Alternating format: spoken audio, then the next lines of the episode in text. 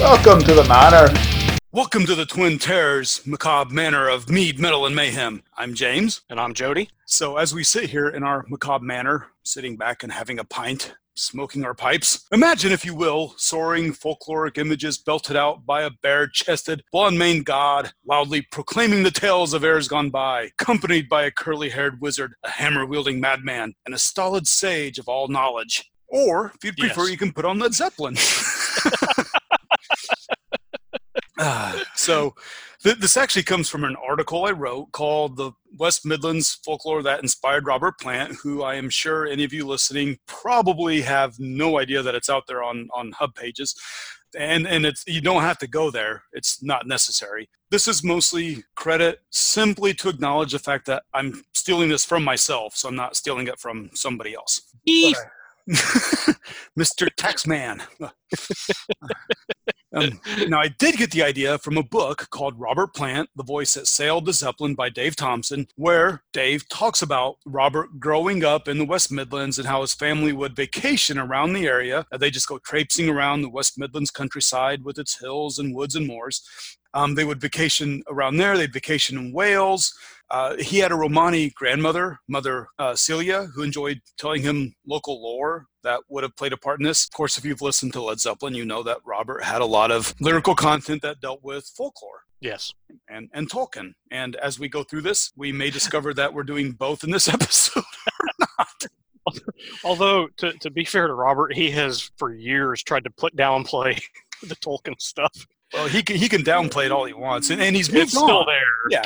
Yeah, he has, but it's there. Yeah, I mean, honestly, I love his current or more recent stuff where it's more sort of Americana, folkloric type of folk music. Yeah, that and there's, I mean, there's some world influence stuff in there too. But definitely. His what was the Raising Sand with Alison Krauss? Alison Krauss, yeah, it is great album. Fantastic, yes. Great album. And I'm not into bluegrass. I respect it, but it's not something I typically listen to. And it's not really a bluegrass album, but no. Alison Krauss is known for bluegrass. When I heard that collaboration was happening, I kind of went, that's probably going to be pretty good. And I was right. So here's our tangential stuff. As we record this, Robert's birthday was just a 47th birthday. Sorry, we just had the anniversary of Led Zeppelin playing for the first time ever, and then Robert's birthday was just after. And it's the 50th anniversary of Zeppelin playing, so Robert turned 20. Right. Dude, that means we're coming up on the 50th anniversary of the first album. Yep. In January. So we should do something for it too. Yeah. Eventually, yeah. But the tangent is, well, I'm coming back from a different tangent for this tangent crap. Is that one of the radio stations I was listening to was replaying an interview with Robert Plant because it was his birthday. And he was talking about how his manager called him up and said, "Hey, would you like to do this show with Alison Krauss?" And he was like, yeah, because he loves doing world music, but that includes Americana type music, bluegrass and folk music of all nations. And he was excited. It actually came out of that show they did, the concert that they decided to do now. Oh, cool. So okay, going back from the tangent to the tangent to the main point. So today we'll discuss some of the folklore that inspired Robert. The book I read actually mentioned a couple of specific things, so those are included. But otherwise, I also just did some research into West Midlands folklore that may have inspired Robert. So when we talk about this, it's not that everything that we discuss today necessarily you'll find in Zeppelin lyrics. Some you will and some you won't. But all of it had an influence because of the folklore. You know, if you know how folklore works, it just, you have similarities and it goes down through generations, and anything that we talk about will have a similar type of tale that Robert would have heard. Yeah. Now that was primarily when he was in Zeppelin that he was writing those kind of lyrics, all right? Because his solo stuff for the most part stayed away from it. Yeah. I could look through the lyrics. I've got his the box set, the Nine Lives box set, which was all his solo stuff that had been put out up to that point. I could skim through. I don't think all the lyrics are in there anyway, but it strikes me that the lyrics that I'm remembering don't really delve into the folklore stuff once Zeppelin split up, and even the later Zeppelin stuff, I think he kind of gotten away from it. Yeah, that was what I was also going to say, so I concur. A future episode is something Jody and I have discussed before. It's intense listening to albums and artists. A while back, I was reading an biography of Jimmy Page, and I would listen to the album or songs or music that he did at each point of the chapters, and it was intense. It took forever, and it was enjoyable, but I was drained by the end. I don't think I listened to Zeppelin or read a book for about 3 or 4 months afterwards. So, but Jody and I have talked about this. There's an NPR article on a failure of, I actually have it nearby, but I don't want to go too far off on a tangent, but just intense listening where you don't get distracted. You listen to an album, but because of the Zeppelin thing, yeah, you're absolutely right. Robert's lyrics of folklore and stuff occur much earlier. You know, you get into The Four and House of the Holy, it's definitely there. But once you get to the last couple of albums, or at least the last actual albums, not Coda, it's not so noticeable. Yeah, well, because you mentioned Coda, Poor Tom kind of is one of those songs that I think kind of builds on folklore a little bit. Yeah. Although I think, if I remember right, he borrowed the lyrics from that I think that was more of a blues song that that those lyrics originally came from. Yeah, and blues artists definitely take up folklorish things, although it's more of a Christian Satan type of folklore. But Robert Johnson, another good discussion sometime. Sorry, go ahead. Yeah, no, I was just going to say Robert Johnson. Robert Plant, Robert Johnson. Crossroads Blues, you know. Yeah. Me and the Devil Blues. And Hellhound on My Trail. Speaking of Hellhound on My Trail, to get us off the tangent, there is the story of Harry Kanab. So Harry Kanab is a regional aspect of the Wild Hunt. The Wild Hunt, of course, is where you have some sort of supernatural agent, whether it's Odin or Kronos or Gwynapnad. You know, we've got tons of. We could do a whole episode on just that. But it's where you have a huntsman who goes through with his hounds. They're hunting for they're spectral hunters. Ghost Riders in the Skies, an American version. Yes, it is. But they're hunting for either real animals or spectral animals or sometimes people. And if you happen to be caught where they're hunting, whether you're innocent or especially not, you're kind of hosed. But Harry Kanab is a regional in the West Midlands aspect of the Wild Hunt. Old Harry was actually said to be the devil's own huntsman. And he hunted around the Clent Hills, riding around with his own pack of Gabriel Hounds. And Gabriel Hounds are an English version of hellhounds. So, good. We were able to tie it in without too many tangents. Yay. The neat thing is their pin, the name of the Gabriel Hounds pin, it's the town of Halesowen. And as I'm researching this, I'm going, please let that be a take on Halloween. No. Some people say the town's name's to mean Hell Zone, but it's actually more than likely derived from Anglo-Saxon word for valley howl, given as such in the Norman Conqueror's Domesday Book. Fucking Normans. Sorry. Yeah. That's a different topic. Yeah, I was going to say, I won't go off on that tangent because I could. But then it was later gifted to the Welsh prince, David Owen, so it became Halesowen or Halesowen. Yeah, cool. The Offmore Woods music group from that area is really enjoyable. The group name, there's a song called This Is the Storm of Harry Kanab, which they do, and it's really neat. Cool. I will have to check that out. Send me the link. Google it. Lazy bastard. When I did the article, I listened to the song, and it's fantastic. I don't link the song in the article, so I don't. All right, I'll Google it later. Good for you. Yeah. But if we figure out how to do so, we will give some links in the show notes in the podcast. This is one of the first ones we recorded.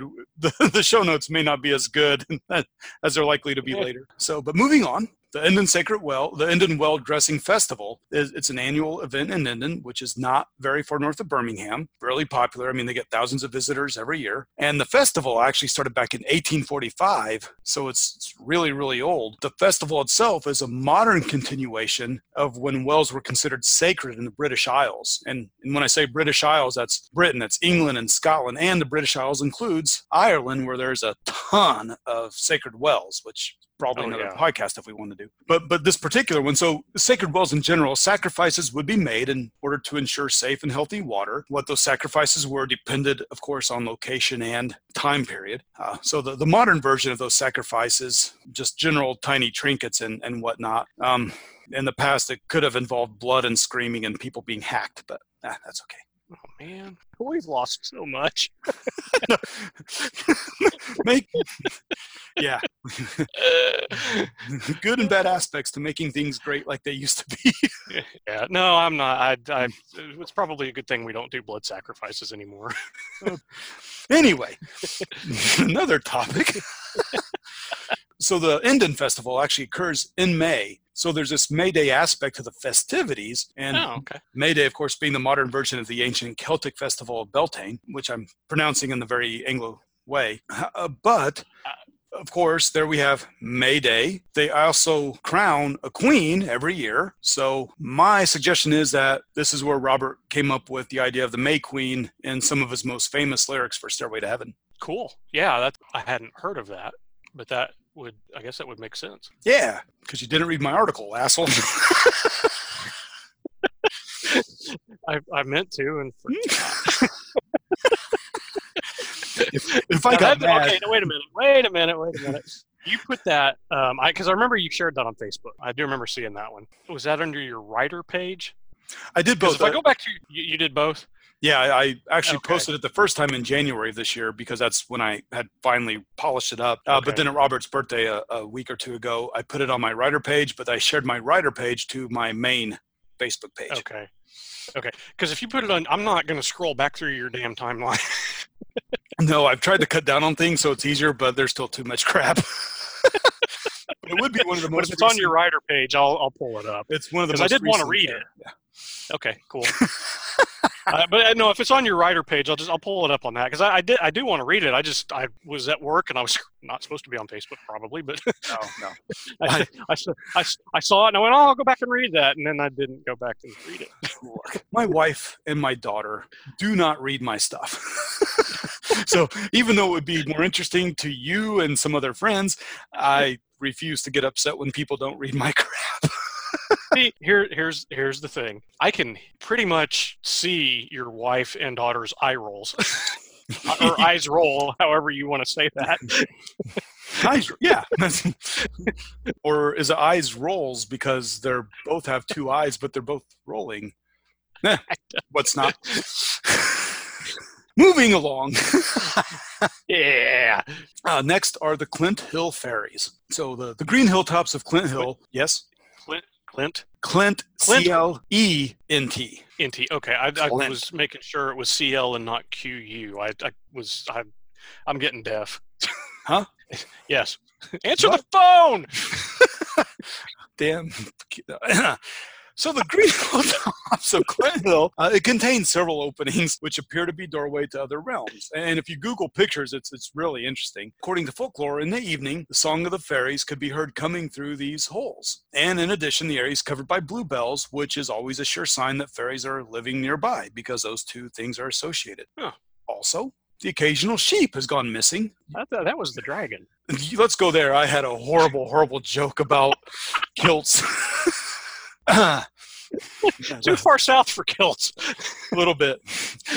Yes, it's the dragon, the red dragon coming over the hills of Wales to attack the poor sheep of the Midlands. Run away! Was it? Let me find the damn thing. Chrysophilax or Chrysophilax. Chrysophilax. That sounds better. It does sound better. I think I always said actually Chrysophilax. Like yeah, so. That's out of Tolkien's story, Farmer Giles of Ham. That was the dragon in that story. It's all interconnected. So anyway, the elders, of course, of the area would warn the children to stay away and definitely be home before dark. Sadly, that's all I could really find as far as stories that are really involved. It's a pity that Robert didn't write down the stories as grand total. And I've got more that go with this, but this particular one is, there's not a whole lot more other than the Ghost of St. Kenelm, which is a boy king of the ancient kingdom of Mercia, is a story Robert liked hearing about, and this occurred in the same area. So it really has nothing to do with fairies, but it's said that he's murdered by his own sister for the throne, and that the boy king roams the Clent Hills, his ghost upset and cross because, you know, he was murdered by his sister. Yeah. And the Offmore Woods, which goes with the Offmore Woods Singers I just mentioned, they're located at the base of the hills. Ah, oh, cool. Okay, what was the boy king's name again? Because made me think of something. Kenelm, Kenelm. He's a saint also. He was sainted. Okay. Did you have something?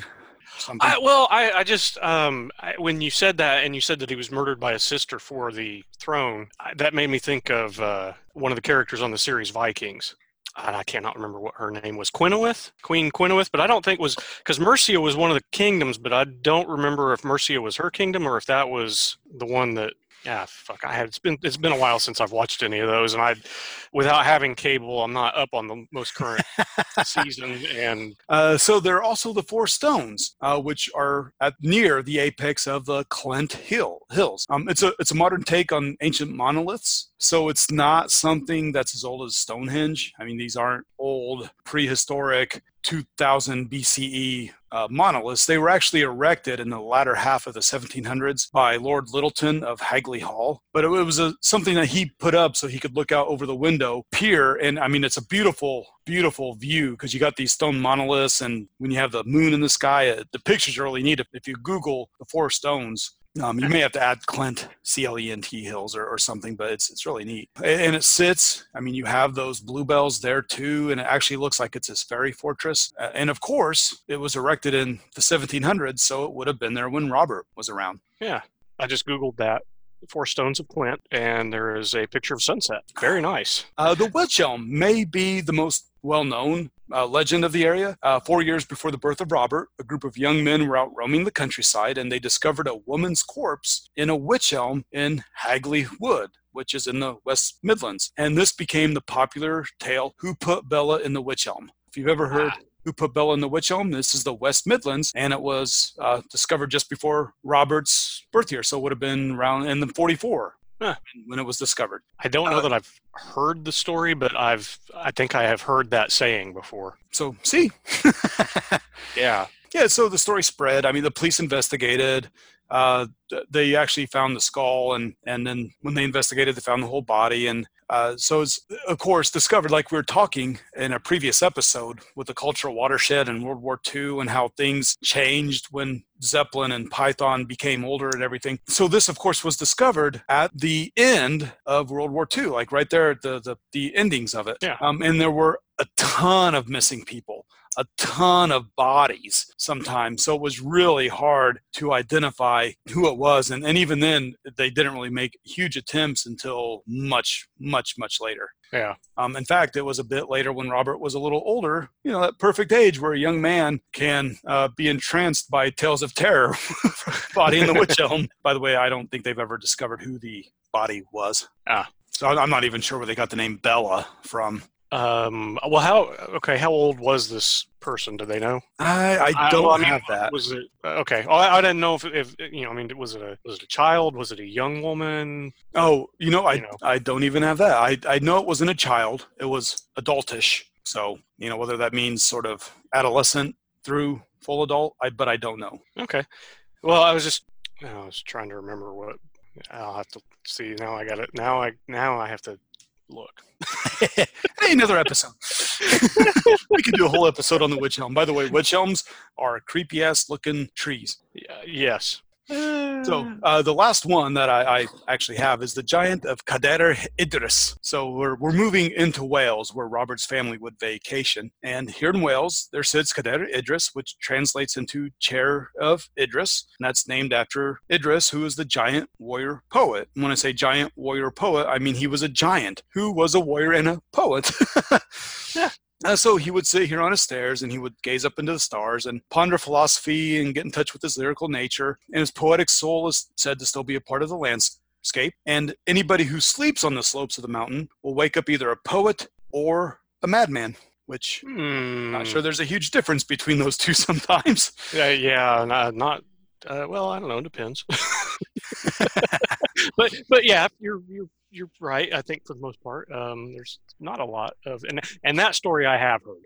I didn't remember what the name of it was, but yeah, I have heard that one before about doing that. I'm trying to remember where I heard that, and I'm never going to remember. Yeah. So the giant, not just the giant is poetry of madness, but this area is also the hunting crown of the Celtic god of the underworld, Gwynapnad. Yes. It's around this area that he rides around with his supernatural dogs, who are white dogs with red ears. And they, another version of the wild hunt, and they're looking for lost souls to take back to Nwyn, a Welsh underworld. And so he's also considered a psychopompic deity. So that's somebody who helps you transition into the afterlife. Or the other world. Exactly. Yes. Which is much more likely in Celtic mythology. And if this isn't enough for you, it's also the area of the bottomless glacial lake. And my Welsh pronunciations are horrible, which is why I tried to prevent myself from saying the Clwyno'n, which are the dogs of Gwynapnad. But the glacial lake Lincow is a mountain lake, and it supposedly holds a dragon, which was captured by King Arthur, and he did so to stop it from terrorizing the countryside. And why do they do that to the dragons? I don't know. Poor dragons. They just want to eat some people. Yeah, and maybe some sheep. Poor sheep. But at least the dragon's not wearing a kilt. And we kid about the kilt wearers because we are kilt wearers. Yes, we both have Scottish ancestry, so I suppose true Scots can tell us to shut up, but they typically have a pretty good sense of humor. But yes. Yeah. I will end with a wrap-up to say Cadair Idris, that we just talked about, the chair of Idris, the giant, is actually within yelling distance of, again, I apologize to Cymru, which is Welsh, Machynlleth, which is at the edge of which sits the Bromrar Cottage, where Robert Plant and Jimmy Page wrote a lot of Led Zeppelin III, which in itself is replete with folk rock goodness. Yes. So maybe the giant's lyrical and maddening nature was still affecting Robert and Jimmy. You know, that would make sense. I mean, just considering the lyrics, especially the lyrics for 3 and 4, because I know a lot of the work for 4 was done there too. That, I mean, you know, you could put that spin on it. Good. I think we have. All right. Well, I think this one may have actually gone a bit longer than we try to go, so we should probably end. Yeah. So until next time, I'm James. And I'm Jody. We'll see you all later. Bye. The Macabre Manor is brought to you by the Twin Terrors. All rights reserved. Stay tuned for some fun outtakes. I am over halfway done with 32 ounces of barley wine. Nice. Enough comedy jokes. I wouldn't do that, would I? Yes, I did. Enough comedy jokes. Yes. Now it's time for black humor. What you talking about, Willis? Black humor is like dinner and orphans. Not everybody gets it. Oh, man. Fucking alliteration. Bella is from the Romance languages, so Spanish and Italian specifically, and means beautiful. And I looked it up just to double check it, but because there's a phrase in Italian, ciao bella. Oh yeah, means beauty, right? Yeah. Beautiful. Yeah. Hi, beautiful, or bi beautiful, depending on which way you're using ciao, because I think it could be used for hi and bi, kind of like aloha in Hawaiian. But yeah, no, I was just gonna say that because. So I'm guessing that Bella of the Witchwood. What was the tree? Witch Elm? Witch Elm. Bella of the Witch Elm. Bella in the Witch Elm was, that's why I was wondering if it was a child or a young woman.